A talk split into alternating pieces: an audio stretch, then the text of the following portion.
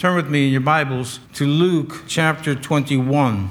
I'm not going to read the entire chapter here. Luke 21 is also associated with Matthew chapter 24 and Mark chapter 13 as we study the subject of eschatology or of the last days, of what will befall this world. And today I will once again mention the church that professes to be of Jesus.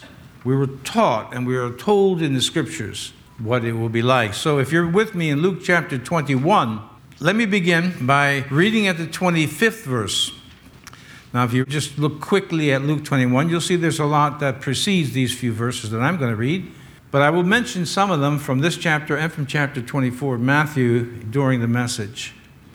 And there shall be signs in the sun and in the moon and in the stars, and upon the earth distress of nations with perplexity, the sea and the waves roaring men's hearts failing them for fear and for looking after those things which are coming on the earth.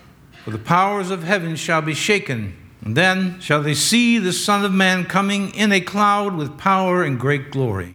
When these things begin to come to pass, then look up and lift up your heads, for your redemption draweth nigh or near. When you see these things, look up, for your redemption is very near. Stephen Hawking was, without a doubt, considered to be one of the greatest minds of 20th, 21st centuries. Many admirers, many who have studied his works and marvel at the insights he had into the universe. Died suddenly just a few years ago, five years ago, I think it was. And so now people are interested in what was Stephen Hawking's last words? And actually, it's codified in a book that was published posthumously after his death. And it's called Brief Answers to the Big Questions, of which we find this statement that we could include in Stephen Hawking's, what was it, 60 years of studying the stars, the sun, moon, and stars that we see here mentioned by Jesus. After all those years, Stephen Hawking makes this statement in this book that was collated and put together by his family There is no God no one is running the universe. As you know, Stephen Hawking was an atheist. My mind immediately went from what millions of people consider to be the most brilliant mind, or one of the most brilliant minds, perhaps that ever lived, to the book of Psalms. The fool hath said in his heart, There is no God. Now, there's an irony that I find in studying secular sources of people who discover things that they give an unintended witness and testimony to this book. And that's why I often quote as much as possible from secular sources, so that anyone that has an objection could not possibly say, well, the case is prejudiced because they're already a Christian trying to promote the Bible. So most of what you're going to hear today are not coming from Christian sources, but secular sources. You might be interested to know just what did Stephen Hawking believe, among other things. He believed that there was actually intelligent alien life out there. It's one of the world's most admired people. He believed that, uh, well, you know, climate change and the ocean temperatures rising and overpopulation and people standing shoulder to shoulder, where the temperature of the planet would reach 482 degrees Fahrenheit, so that we would be like Venus. His plan, his proposed plan, somewhat like Elon Musk, is the only chance that man has for survival is to get off the planet and colonize space. Well, if you know anything about astrophysics, that's quite a challenge. It's a lot of stuff to get through before you reach another planet.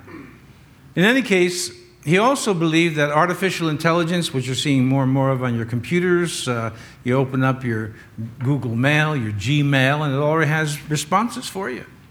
Secret Service used to say years ago that we read your mail for you so that you don't have to. But he believed that artificial intelligence not only could be very problematic, but it could actually conquer the human race because of the ability to have genetically modified human beings that were impervious, pretty much impervious to disease. And then my mind goes to the book of the Revelation where we see these very odd, oddly described and pictured creatures. Where for years people would laugh, and most of us would look at it and say, well, these are metaphoric and they're symbolic of other things. Yet we already live in an age when we have genetically modified nature, and we're still doing it.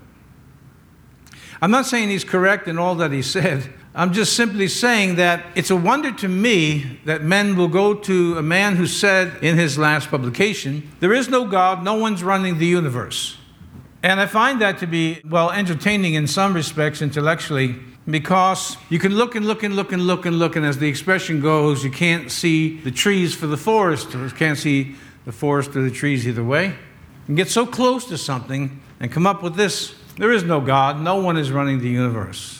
Then he talks about the Big Bang Theory and that there was nothing before there was time. Big Bang initiated time. And then his conclusion, by the way, was that God couldn't exist because before the Big Bang there was no time. Therefore, God couldn't exist. And I suppose he never heard of the fact that God is uncreated, that God created time. In any case, I make this point that secular sources, as you're going to see, I'm going to read to you from some, can figure out what many professing Christians don't seem like they can figure out which again will definitely prove to be problematic in the end. Well, might I mention that he believed that one of the ways the earth could be, he believed that humanity would be destroyed. An asteroid collision that killed the dinosaurs is one possibility. So he had all these possibilities, but he believed that humanity would be destroyed. It's odd in my mind to say, well, the Bible does say that, but it doesn't say all humanity. It says for us to come to Jesus that we might be saved from that. But one of the world's most admired men put out these statements. He's not the only one, and yet he says there is no God. What I want to talk to you today about are the signs of the times that for anyone who believes in Jesus Christ, though the signs no doubt are difficult to think about, you're going to probably find these to be difficult to entertain as you hear the facts coming from secular sources. Yet they are the facts. And the signs that we see, Jesus says, as we just read it here, when you see these things begin to come to pass, look up, for your redemption he means I'm very close to returning. And I want to say this again, I have said it recently. I've always believed in the second coming of Christ, but never did I seriously entertain that it could happen at this late stage of my own life, that it could happen in my lifetime. And my kids, my children, my grandchildren, certainly, yeah. But now the signs are multiplying so quickly, so quickly. And you're observing them. So let me just cherry pick, literally cherry pick, certain of the signs spoken of here in Luke 21 and also Matthew 24, Mark 13, and just give you an idea of these signs that we're seeing. And the first one that I want to bring to your attention is found in Matthew, where Jesus says, Because iniquity shall abound, the love of many will grow cold. And we're seeing that. But the word iniquity, as you may recall, is anomia in Greek, and it means lawless.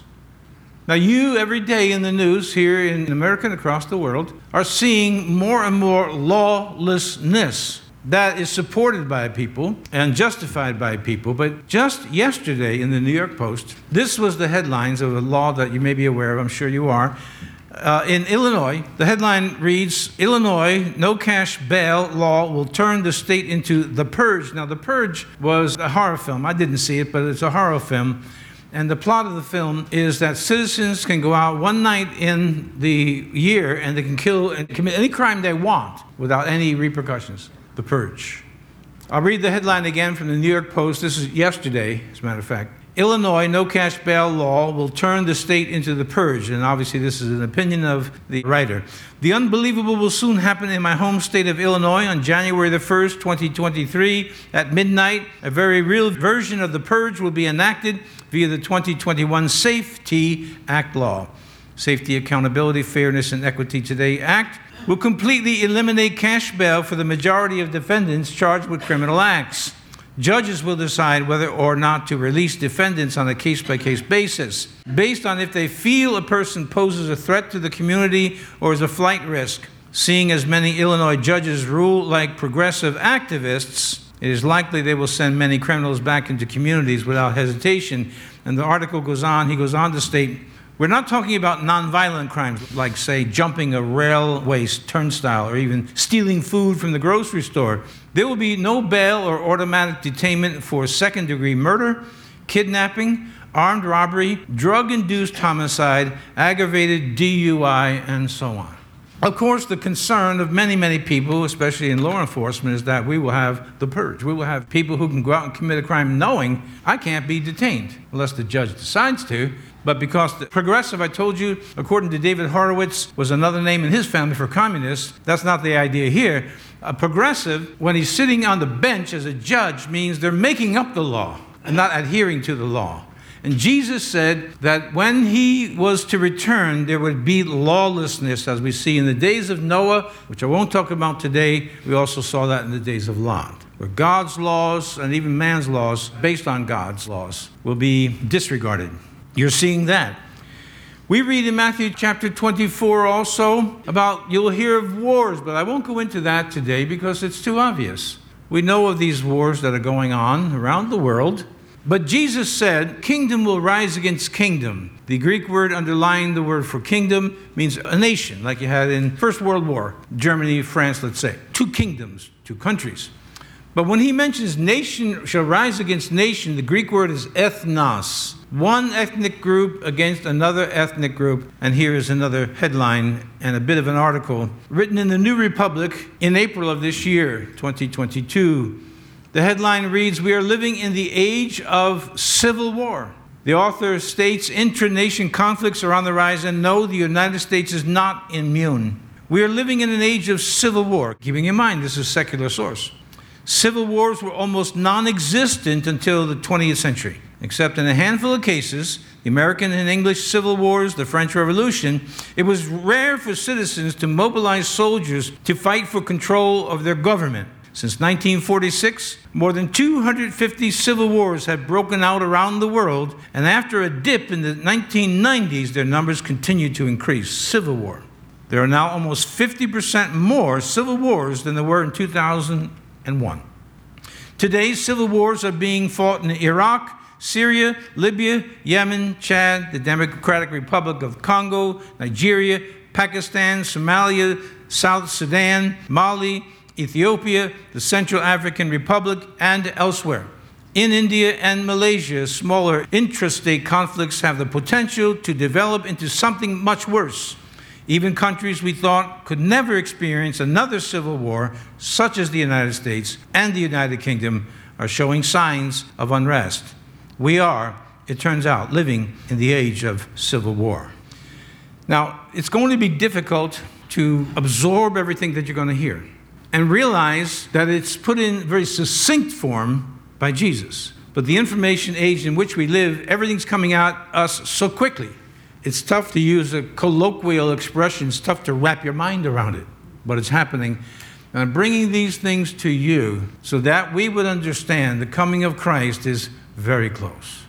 Dates we don't name, we don't know, but very close. And as the Bible says, the book says, prepare to meet your God. One that I deal with, as you know, on my daily broadcast that I do called The Oasis deals specifically with anxiety and depression. But the question is begged here in one headline why is mental illness on the rise? And before I go into that, let's look at verse 26. If your Bible is still open in Luke chapter 21, it says, Men's hearts will be failing them for fear. That's an anxiety. And we can include a depression men's hearts failing them for fear and for looking after those things which are coming on the earth. It's rather specific. But here it says, Why is mental illness on the rise? It's true that our life is much easier today than it was 50 years ago, and this is very ironic as well, a paradox. Our life is much easier today than it was 50 years ago, yet mental illness is on the rise and drastically. A study by researchers from NYU Langone Medical Center published earlier this year in the journal Psychiatric Services found more Americans than ever before suffer from serious psychological distress. And I think everybody here can relate to that. Stress just seems to be piling up. Another article says mental illness is on the rise. Millions of Americans have serious psychological distress. Another article, which was in Psychology Today, are mental health issues on the rise? These studies conclude that anxiety and depression are markedly higher than they were in earlier eras. They examine age groups from children to middle aged adults and span the medical and psychological literature. Many are nationally representative samples. article after article talking about mental health issues are on the rise. And here you have verse 26 specifying why, though in all cases of mental health, this is not why, but it lends credibility to the statement of Jesus. Near the coming, the return of Jesus Christ, his second coming, we would have all these things happening at once. Jesus also mentioned rumors of wars, and so we hear that too, and I'm not going to accent that, but all of this information is accessible to anybody that wants to look it up. But I want to talk to you now just for a moment about false teachers inside the church, which Jesus mentions also, keeping in mind that these are signs and that they're all happening all at once in our age. Now, this author, he states about false teachers, he gives 10 common traits of false teachers, and it is his opinion. I was thinking as I read through here, I could probably amend this a bit and add a few, maybe not accent as much as he did certain things. But he says here, I can guarantee you that if you ask 10 Christians what their biggest pet peeve is about their local church, at least nine of them will say something along the lines of false teachings. He said that the things that people would consider Christian, but which actually contradict the Word of God, by adding or taking away from the Word of God, is what constitutes a false teaching. We've covered this many, many times. This is the book. Here is the front cover. It starts at the book of Genesis. Here is the back cover. It ends in the book of the revelation of Jesus Christ. That's his second coming. In between the covers are 31,106 verses on all types of subjects but the main subject of the Bible is always God's plan that He's been working out from the beginning of time, or right after that so called Big Bang. And I think it was a Big Bang, because God spoke the universe into existence. And I pointed out Stephen Hawking, but there's others too, who don't debate that. It was a Big Bang. Oh.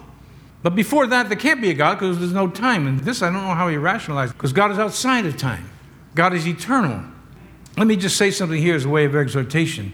Get your eyes off of time. Time passes. The most difficult circumstances pass, even the best of circumstances. They all pass, but God never passes. Amen. Anyway, this author stated the 10 common false teachings in the church today. Number one, Jesus Christ is not divine. Number two, no one can be holy. Number three, you can't be sure of your salvation. Number four, there is no hell. Then he mentions the prosperity gospel. Once you're saved, you're always saved. All religions are basically the same. Universalism, that means everybody goes to heaven. Salvation by good works, and that there is no Trinity. I could amend that, I think, and either add or subtract or modify that somewhat, but it's pretty much the case. I would say, in my view, there is so much false teaching going on today that the only way that you could know what is the truth is that you read this book and you read it diligently and you commit yourself to it. I was thinking to myself yesterday in preparation for this message, and I've told this to you and others before. I have no clue. I don't know why God chose me to know the things I know. I don't know why. I only know that He did. And as I was meditating on this message to bring to you, I was thinking about how blessed I am as an individual, just me. I'm not saying others aren't blessed. I was thinking about myself and how blessed I am that God led me to the book. And He led me to the book all by myself. I didn't hear seminars, I didn't hear preachers, maybe other than Billy Graham, but I was drawn to the book from a young age and have dedicated my life to knowing this book. And I was thinking to myself, how grateful and how glad I am. In the 119th Psalm, it says, It's made me wiser than my teachers, wiser than the ancients. And it's all right there for anybody to read it. But very few people do. And that includes professing Christians. Very few people do. Jesus also talked about famines. And here's an article, these are all from this year, 2022. In the European Union Times, there was this article, and it said global, listen, global famine to plague Earth from 2022 to 2024, which is pretty specific. Listen, is set in motion and cannot be stopped. This is secular source, not Christian. And the article went on to say this a convergence of horrifying events have set into motion an irreversible collapse of food production and crop harvests that will lead to global famine all the way through 2024. These events cannot be stopped for the simple reason that plants take time to grow. You cannot create crops instantly, and if they don't get planted or they get destroyed, there's no instant replacement. That makes sense. Then they go on to list the reasons for the coming global famine include floods and droughts causing sharp drops in crop production in China, Russia, and the USA, among other nations. Economic sanctions against Russia, causing a halting of exports for food and fertilizer. War in Ukraine, leading to a halting of the 2022 planting season for wheat, corn, soy, and other crops.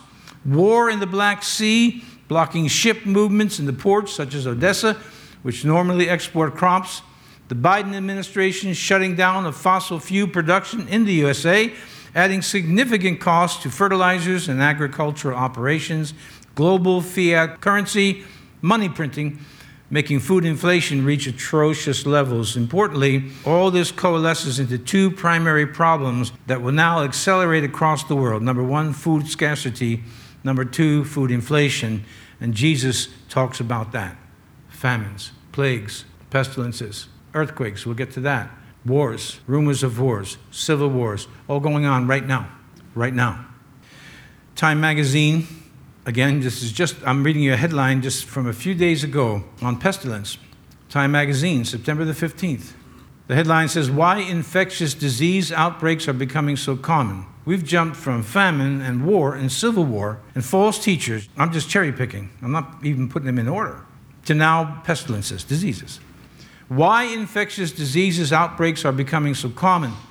Time magazine wrote this We are going through an era of epidemics and pandemics, and they're going to be more complex and more frequent, says Jeremy Farrar, director of Wellcome, a global health charitable foundation that addresses health challenges.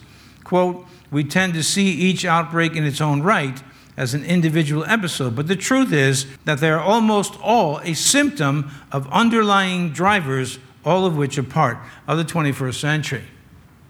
Let me just take a break here and before I go on to my next subject to accent as a sign to say this. I grew up in an era where your friends, another kid would come to you and say, Hey, I got good news and bad news. They were called good news, bad news jokes. And that's where they were designed to just be humorous but that is what the Bible, when it comes to eschatology, that's precisely what the Bible is announcing good news and bad news. The word gospel, you know, means good news. So these signs that we see, no matter how terrible they are, is a cause for us to now look more intently on Christ, on His Word, on the life of prayer, on fellowship with other Christians, which I'm going to mention in a moment, is not what is happening for many. It's not what is happening for many. But we'll get to that. But all these things leads us to say, even so, come Lord Jesus. The reason that we have so many troubles inside the church is very simple. People have lost their faith in the truth that God actually wrote this. That God actually inspired, as we use the word, and the Bible uses the word in 2 Timothy 3.16, that God actually breathed upon these 40 authors and said, record this, put this down. This is what is going to happen. The attraction of the Bible for the discriminate, unprejudiced individual is that it records the future accurately. It prophesies about the future, most of which has already come to pass, literally. And we can expect it to come to pass in the future, in our days, literally. We're already witnessing it, we're seeing it. But it should never be a cause of distress for you. Cling to Christ. You will never regret that you did. Let me say this at this juncture you can downsize all of your fears, all of your anxieties, all of your troubles to one thing the fear of the Lord. For which there's something positive attached to every time that phrase is mentioned in Psalms and Proverbs. It's the beginning of wisdom, it's the knowledge of the holy. It brings health, strength, and all these things. I want to pick from verse 25. And there shall be signs in the sun, moon, and the stars. I want to just talk about this very debatable, and for me, it's an intriguing subject, maybe not for you, of UFOs. Are they real? Well, from the literature that I've read over the years, most unbiased experts will say that 90% of these unidentifying flying objects can be explained some way naturally. But there's a 10% that they agree on that there is no rational explanation. Avi Loeb is a world respected astrophysicist. He was the head of the astrophysics department in Harvard, well known, well respected. He's Jewish. I don't suspect, uh, I don't know that he's made any profession, that he's become a Christian. So we have what I'll consider to be, he may be a religious Jew, but I'll consider this to be a secular source on this subject And some years back, not just a few years ago, there was this object that appeared over Hawaii that looked like a cigar when you looked at it this way. Then, if you turn it on its side, it was flat and looked elliptical. This was his opinion written in his book. One inference of this object called Oumuamua, one inference is agreed to by everyone who has studied the data. This visitor, when compared to every other object that astronomers have ever studied, was exotic. What he means by exotic is that its origin is not of this earth, it's not of this world. The subject that everyone has studied was exotic. And the hypothesis, some offered up to account for all of the object's observed peculiarities, are likewise exotic, meaning not coming from earth, not coming from the hand of man. I submit the simplest explanation for these peculiarities is that the object was created by an intelligent civilization, not of this earth.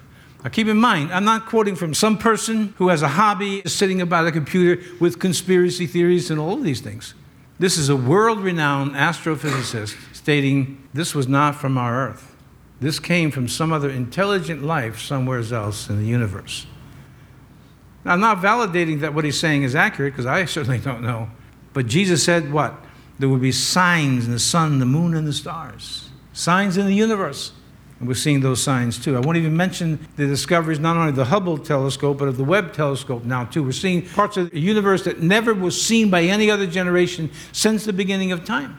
So now I go to a Christian source. Hugh Ross is likewise an astrophysicist. He is a Christian. And this is his quote from his book, Lights in the Sky and Little Green Men. He writes Lynn Catoe, a senior bibliographer for the Library of Congress, and they have a lot of books. Listen. A senior bibliographer, Lynn, I don't know if it's Cato or Cato, for the Library of Congress agrees in reviewing 1,600 reports, that's 1,600 books and articles on UFO phenomenon. She recognized that, quote, listen, Many of the UFO reports now being published in the popular press recount alleged incidents that are strikingly similar to demonic possession and psychic phenomenon, which have long been known to theologians and parapsychologists. James McCampbell, Jacques Lemaitre, and many other physicists who devote significant time to researching UFOs conclude that residual UFOs must be malevolent manifestations from beyond the space time dimensions of this universe. To say it concisely, what Hugh Ross is saying is that they're demonic. We read in the Bible this all the time. Jesus spent much time casting out devils, spirit persons, beings, spirit beings, from people's lives. Satan is introduced to us in the third chapter of Genesis as the ruling power of this world under God principalities and powers of Ephesians 6. We read of the mysterious appearance of beings that look like men and come and go and disappear called angels. It's in the book, it's in the Bible. And again, I'm not trying to validate the work of other people. I'm just simply saying they give testimony to what you have read in the Bible if you've read the Bible. And let me ask you this question today. In the present state of affairs here and across the globe, what book are you going to dedicate yourself to? No other religious book looks into the future and say this is exactly how it's going to happen, and no other book has the record that the Bible has of saying it came to pass exactly that way. Just think of Israel. Go back into Isaiah, Jeremiah, Ezekiel, go through Daniel, and find out that God said, you know what, I'm going to take you off the land. I'm going to give it to the Gentiles. But then the day will come that I'll bring you back to the land. For almost 2,000 years, Israel did not exist, just as the prophets said. And just as the prophets also said, and it was 1946, not all, but so many Jews just began to return to their land, and they're still returning, just like God said. And you can look through hundreds of prophecies just like that. What other book are you going to read? What other book is going to bring you deliverance? This book, the Bible, is the one you need to know. Oh, you say, well, I'm not a scholar. Well, your pastor's not a scholar. But I know how to read, and I know how to think, and I certainly know how to pray. And I will say this to you I don't know everything about the Bible. I don't. But I don't trouble myself about that. I just keep reading it and reading it and reading it, praying for wisdom, praying for understanding. God, you know, show me in all of this. And then I watch it play out in my personal life, in the lives of others around me. I watch it play out in our country, in this world. And it's at that point that something very peculiar happens to you and to me. that God communicates His reality. And I say this with all due respect because one of the rules of the road is that you don't speak evil of dead people. So I'm not going to take an advantage on Stephen Hawking, who I mentioned in the beginning of this message, but I'm simply going to say that for all his peering into the universe, his eyes were hid. Now, he could see black holes and understand them and explain them. I suppose they're correct. I don't know. And he could see all those things, but his eyes were blinded to the creator of all those things. The Jews, when they listened to Jesus in the early years, the apostles would come to say, Why do you speak in riddles? Why are you speaking these things no one can understand? he says, Because it's given to you to know, but it's not given for them to know. Now, I don't control that. God controls that. But I will say this even for someone who peers into the Bible, God can do this so that you know what all the words are, but the understanding, and the reality of God is not there. But when you have it, no matter how difficult this world is, and this is part of it, it's not the whole thing either, there's a stability that always keeps you on balance. And if you have that today, thank God for it. Your life is not easy, and my life is not easy, and the lives of my children are not easy. God help us, the lives of my grandchildren will not be easy, but that's why we are introduced to the word saved. Saved. God so loved the world that he sent his only begotten Son, that whosoever believes on him shall be saved. Let me mention also, read the fifth chapter of Job and other places too, but read the fifth chapter of Job. Are there famines? Yes. Are there plagues and pestilences? Yes. But God has promised, and God has His own ways, because He is God, of supplying for His own, for His people, for those that believe on Him. And that's our hope. Our hope is in a God who, for us, does miracles, but for Him, it's no miracle. Speaks a word. I'm reading in Daniel, just finished it this morning, as a matter of fact, how all the kingdoms are in His hand, and that He gives His world, His planet, to whoever He wants. Oh, so we have problems in here and there. And God says, Yeah, because I'm working out something in these people. God's working something out. And you will find a stability, no matter how much the ship rocks back and forth, you will find yourself having sea legs. And your ship has Jesus in it, and it's going to reach the other shore. The other ships on the water, no, they're not going to make it. Your ship has Jesus in it, though he's asleep or seems to be asleep in the back while the storm rages and the water fills the boat. And we're perplexed and we're saying, okay, I read good things in the Bible. Where are they, Lord? And don't you care that we're perishing? And he stands up and he says to the sea, Peace, be still. And it's calm. And we say, Who is this man that even the winds and the sea obey him? That's what you need. Religion? No. Jesus. What about earthquakes? We see, we could mention things about the oceans, what's going on in the oceans. Jesus talked about that right here, if you read it, in verse 25. Earthquakes. Here's a headline. And I get up, I was studying a little bit more this early this morning and opened up the news. Well, you know, it's online. And we have a major seven point something earthquake in Taiwan just a few hours ago. And I'm studying on this subject. But here's the headline Earthquakes are on the rise in unexpected areas, and it's humanity's fault. I'm not saying it is, that's what they said. The Costa Rica news said if it seems like earthquakes and erupting volcanoes are happening more frequently, that's because they are. Do your own research. I've watched men in this area just outlining the whole thing. I mean, now we can see it visually. And that's what Jesus said famines and plagues and earthquakes and diseases and wars and rumors of wars all happening at once. And again, I remind you what Jesus said when you see these things coming to pass, look up. Your redemption draws near. If you've ever been in a sport where you're in the last few minutes of that sport, it could be football, it could be boxing, it could be anything, and it, you know, it seems like it's close, or maybe it is close, a good trainer a good coach is going to say, listen, we've come this far, we've practiced, we've rehearsed, we've done a lot of work. You're going to win this fight. You're going to win this fight. Now get in there. A trainer that you wouldn't want to have is, what is the difference? You put up a good fight. But I actually had an incident like that some years ago with a football team where I was listening to the coaches on the football team. They were facing a very formidable foe in the area of football. And I was listening to some of the assistants, the coaches, saying, Well, we'll put up a good fight. Put up a good fight. You're in the game to win it, not put up a good fight. You're going to knock them out. To give them a good fight, you're going to knock them out. That's why you're in the ring. Young man wants to learn how to box. I called up a friend of mine. I've known him for years. He said, All right, we'll bring him down. We'll see if he can take a punch. I hung up the phone and said, He's out. You don't bring in a fighter to see if he can take a punch. You bring in the fighter to train him how to give one and get out of the way before he gets one. Never went to that trainer. I said, That's not a good trainer. We're in it to win it, and we have Christ. Let me just talk to you about sorcery. I said, Well, that doesn't include me. The works of the flesh in Galatians 5:20 says idolatry, witchcraft, hatred, variance, emulations, wrath, strife, seditions, heresies. Revelation 9:21 as the judgments of God come on the world, it says that they didn't repent of their murders, nor their sorceries, nor of their fornication, nor of their thefts. And the word for sorcery that underlies it in the Greek text in both verses is pharmakia, where we get our English word pharmacy. What is pharmakia? What does it mean? It is the administering of drugs. Drugs and the occult have always been associated. And why are we seeing so many unexplained phenomena in the lives of people is because the rise of drug abuse. That would include alcohol, by the way. Put you into this other state. Some of us are old enough to remember Timothy Leary's statements about LSD and all of this stuff, and it was all kind of cool until we watched the country go further and further into some very dark places where we are right now. And now it's just not so cool. Now it's not so much fun. You say, I'm not into sorcery. But if you're abusing drugs, uh, this is not talking about the administration of medications given to you by your doctor, although they can cause issues. It's talking about the illegal use of drugs.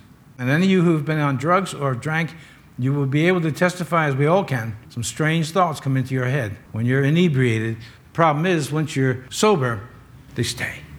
Thought stays. What about apostasy? Hey, everybody's a Christian. Everybody that goes to church this Sunday morning all over this country, they're Christian. 1 Timothy 4 1. Now the Spirit speaks expressly that in the latter times some shall depart from the faith, giving heed to seducing spirits and doctrines of devils, real spirit beings that are putting into the minds of the preachers, that are now putting into the minds of the people, so that everybody's convinced this is the truth when it contradicts the plain teaching of the Word of God, either adding to it or taking away from it. So I'll use as an example a question that was put to Joel Osteen just a few years ago, six years ago. It was Easter Sunday. It was an interview on CBS, the Sunday morning program. This question was asked of Joel Osteen. Number one, do you feel like you're cheating people by not telling them about the hell part? Now, these are secular people saying, hey, we know what the Bible says. What about the hell part? The second question was asked, or the repentance part. Osteen answered, no, I really don't, because it's a different approach. My friends, there's only one approach it's the preaching of this book. That's the only approach. As I've told you repeatedly, I didn't write it. If someone says, I don't like what I'm hearing, understand, I didn't write it. These are not my words, it's His word. Thy word is a lamp unto my feet and a light unto my path. Not my word, not your word, His word. It's a different approach. No, there is no different approach. We who are faithful to Christ simply speak not some things, but anything and everything, including like we talked about healing today. So all belongs to our Jesus. He continued in this interview, you know, it's not hellfire and brimstone. But I say most people are beaten down enough by life. Well, I agree with that. They already feel guilty enough. I don't agree with that. That they're not doing what they should, raising their kids. We can all find reasons. So I want them to come to Lakewood or our meetings and be lifted up. Well, I do too. And you know what? He said, I may not be perfect, but I'm moving forward. Well, I could be moving forward. If I move forward enough there and I'm not careful, I'm going to fall right down the stairs. Going forward doesn't mean I'm in the right direction. You can have the right ticket to be on the wrong train. I use him as an example because he's, without a doubt, the premier figure that we see in the church today. But you can go back a few years further when an interview with Larry King and the same thing. Direct questions asked by a man who's interviewed people like Billy Graham. So he knows the answers. What do you think about hell? Well, we don't go there, he says. Not meaning that we don't go there, we just don't talk about that. Let me tell you, I can go on and on, but I will not. I want to share with you now, we have just crossed the threshold into an area, as I told you earlier. We are flooded with information that is giving unintended testimony to this book. Now, Jesus asked Martha, when he said he was going to raise Lazarus from the dead, he said to her, Do you believe this? I'm the resurrection and the life. Do you believe it? That's what you have to ask yourself. He said, Well, yeah, I believe this. I believe this. Well, then you go home, you sit down and get quiet and think about how you behave and how you act and all this stuff. This is 2 Corinthians chapter 1 to make sure your life is lining up with this book. Then what will happen is on the inside, something man can't give you, something I can't give you, there's this assurance. You know, when God, even when God is disciplining me, which He does fairly frequently, there's a sense of peace about it. I don't know how to explain this, but His discipline even has a certain amount of gentleness to it. I want to tell you just a couple of things in conclusion. Start looking up. That's not just to be a metaphor, to go around walking like this all day long. But in your heart, keep your heart straight with God. And look up. We must hold to what Jesus taught, having just mentioned to you, I did not write this book. Well, you know that, but I preach it. I don't leave out hell, I don't leave out heaven. I don't leave out healing, I don't leave out prayer, I don't leave out anything that this book mentions because it's the words of God. And we must hold to that. No matter what everybody else is doing, no matter how clever their plans, I gave you a quote from E.M. Bounds a few weeks ago. No matter how clever their plans to, quote, reach the world, there's one way, and I'll mention that here. You look in the book of Acts, and Jesus said, Don't move, don't do anything until you're filled with the Holy Spirit. I figured this way if that's the way Jesus said to do it, that's the way we should do it. Now, I want to just share with you how we hold to what the Bible teaches, what Jesus taught the apostles, prophets, by giving you something that's known as Foch's Law. Ferdinand Foch was the supreme Allied commander in the First World War. And at one point, at the Battle of Marne, when the German army could have went right through them and right to Paris, he said this I'm hard pressed on my right, German army. And the center, they're going to come right through the center. He said, The situation is excellent. I'm attacking. Oddly enough, when I read that, I remembered a man who was in Korea, who fought in Korea, he fought in a lot of wars, but he fought in Korea, who was under the command of Chesty Puller, United States Marine Corps. And the same thing happened to them. They were in a battle where they were completely surrounded. He says, Well, you know what? We're going to attack which is not what you usually see people coming out like this and surrendering, which does happen, and may at times be the only answer. Foch said, My right is crumbling, my center is crumbling. This is excellent. We're attacking. And not once, but twice, his army there prevented the German army from marching through them and getting to Paris and taking France. My friends, that's what we must do. Doesn't matter if everybody else is surrendering white flags and giving up, we must hold the line. We must not let them through. I mean, the devils and the opinions and the heresies, we cannot let them through and we cannot give up. We cannot put up the white flag of surrender because Jesus said not to. He said, endure to the end. And my friends, that is not easy. But that's the orders that came from headquarters. Number one, hold. Number two, attack. How do we attack? Well, now we go to the American Civil War and the Battle of Little Round Top. Robert E. Lee made a calculated mistake when he came up to the Union Army because the Union Army held the high ground. There they were down there. And they literally marched across a mile of farmland, sitting ducks, targets, basically, for the Union Army. But the problem was this on top of Big Round Top, where all the big guns were, there was Little Round Top over here. So Colonel Joshua Chamberlain was given an order to go down to Little Round Top and hold it there because if the Confederates could flank from Little Round Top, theoretically they can come right behind the Union Army and change the course of that battle and perhaps of the war. There they were, defending the ground, not to let the enemy come through when they ran out of ammunition. A regiment. Confederates had them completely outnumbered and they had ammunition in their guns. Colonel, what do we do? Fix bayonets. They've got bullets, the Union doesn't. Fix bayonets, we're going to attack them. And here's the curious thing of nature, and I believe it will be true in Christianity or in the Church of Jesus Christ, who He promised to build. As we fix our bayonets and we attack the enemy, what happened at the Battle of Little Round Top is that the Confederates figured if they're attacking us, they must have more men than us. And they're going to kill us and attack us, so they surrendered. Only to find out somewhere down the road they had the Union Army outnumbered and had ammunition when the guys that took them captive only had little tiny knives stuck on the end of a rifle. But here's the thing military experts say that had the Confederates came around, they could not only change the battle, but the entire outcome of the war. We must fix our bayonets. Small flock, he says, oh, little flock, fix your bayonets because we're attacking. Because sit around and get attacked We're not going to sit around and watch the right and the center get attacked and simply say, well, what do we do? You know, we fix our bayonets. We're going to attack. And you know what? We're going to win. Amen. And you know why? Because the battle has been determined of the Lord. Hallelujah. Jonathan and his uh, armor bearer, two people, didn't know what to do when they were surrounded by many Philistines. And Jonathan's idea was this well, you know, the Lord could save with big army, or he could save with just a couple of us. Let's attack them. And they did, and they won. History is filled, both biblical and otherwise, of people outnumbered, people who are against the odds, who say, I'm not sitting back and taking this, I'm attacking, and win.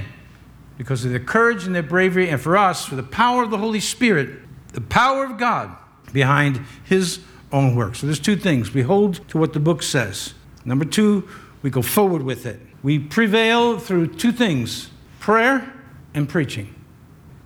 Now, I know that you have a good appreciation. Some that are watching by television, many who listen by the way of radio, have for 34 years, appreciate preaching, but some don't. That's why we have these little car wash churches. In and out, and you're done, everything's clean. We have fast food churches, because that's what the people want. But if a man, well, woman, women too, can watch baseball for three hours and 18 minutes, the average time of a baseball game, can watch football all afternoon, is someone going to tell me, well, you preach too long when it's eternal life that's on the line? Amen. I don't think so. We will prevail through prayer, prevailing prayer. And so I bring you back to Finney and the revivals of Finney in the early 19th century.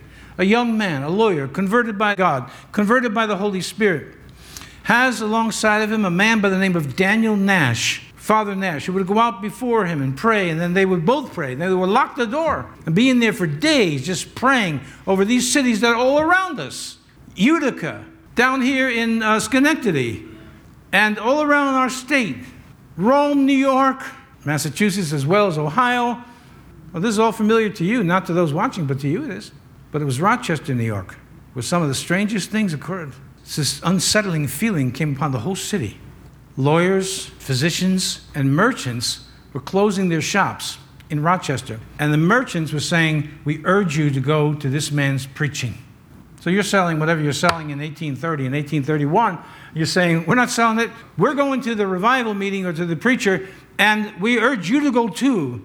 The city increased its population by two thirds, and crime was reduced by the same amount two thirds from the preaching of the Word of God under the anointing of the Holy Spirit. And my friends, that is what we need. When you pray, and you pray for this country, you pray for the politicians, that's biblical. We pray for our leaders, that's also biblical. Pray God would raise up men who are saying, My job is to preach.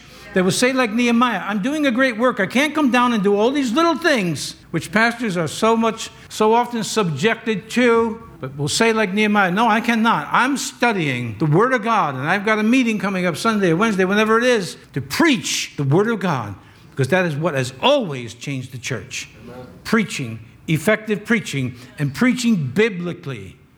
Prevailing prayer and preaching are the weapons of our warfare. It is not for us to determine who will be added to the church, to the kingdom. That's not in our purview, that's in the purview of God. But what is in your heart and mind to do is called a will. The will to continue to follow Christ, first holding the line, then attacking through prevailing prayer and preaching, which is, in my case, well, in this room, I'm basically the only preacher. You leave the doors of this building, you go into the mission field for yourself. I'm always talking about Jesus. You know why? I'm not ashamed. I'm not ashamed. Spoke about him to him yesterday to a young man I met for the very first time. Speak about Jesus. In any case, these are our signs. As you watch your news and you're frustrated and angry, take a little rest from that. Sit back and realize that Jesus said, when you see these things begin, and they've been around for quite a while now, look up, for your redemption is very close. So I'll ask the question that's asked in the book of Acts. When they heard the disciples 120 gathered together. They heard them speak in languages that every represented the countries that were there at Jerusalem for the feast. They asked the question, Men and brethren, what shall we do? Attack. Hold the line. Then attack. Prevail in prayer. I say this respectfully, obviously, when we're talking about God, but refuse no. God is not wanting to say no, but He's always testing us. How far are you willing to go? And he took a few steps. And He said, That's it? That's not a commitment. And pray that the pulpits of America and around the world would truly be on fire for Christ. Because, biblically speaking, that's the only chance we have. Let's pray. Father, we come before you today in Jesus' name. Your word says there will be great falling away from the faith. Why? Because lawlessness would abound, and the love of many would grow cold. I've seen it in my ministry these last 40 plus years. I still see it now. The coldness of the hearts, tough times, stressful. And acknowledging that, we're still commanded go forward, attack, fix the bayonet. And as Esther said, if I perish, I perish. But I'm not going to sit here and wave a white flag. God help us today to hold this area of the country that you've given to us, little round top here, may seem insignificant, does to many. This is the area you've told us to take. And there's others watching from all around the world right now, from countries that I mentioned in the message. And yet we say to you, Father, even so come, Lord Jesus. Maranatha. Maranatha.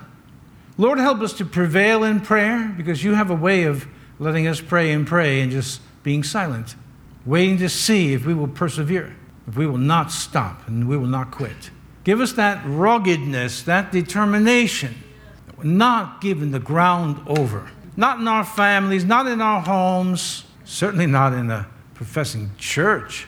Hold to your word, hold to prayer, and to your standards and your principles and your promises as well. God, help us. God, I pray for the children that we as parents and grandparents would be able to influence them for good and that you would put your hand on them to protect them from the evil that's in this world. Touch the young parents that have to raise them and cause them to have the wisdom and the courage once again to raise them in the fear and admonition of the Lord. Nurture and admonition of the Lord Jesus Christ without being ashamed. Give us wisdom to discern, to know. In short, help us. Help us, O God. I finish, God, by saying when Jehoshaphat was surrounded and the situation truly was impossible for them to win that battle, like our American Revolution, Jehoshaphat was honest before you in prayer. He says, We have no might against this great company that comes up against us, neither know we what to do, but our eyes are upon thee. Let that be the testimony of everyone that hears this message. Their eyes are looking up toward the heavens, where you went and where from you will return. So, Father, we leave this service today, we leave the building, but never your presence. No matter where we go, you're there. Help us to be reminded all the time, when we wake up, to the time we go to bed, to be loving you with all of our heart, all of our soul, all of our mind, and all of our strength. Help us, God, to do that. Then, not just here in this fellowship, but wherever we find the brethren around the world, cause us to love them, cause us to be soul winners. And we'll give you all the praise We'll give you all the glory. We'll give you all the honor in Jesus' mighty name. Can you say amen this morning? Amen. Amen.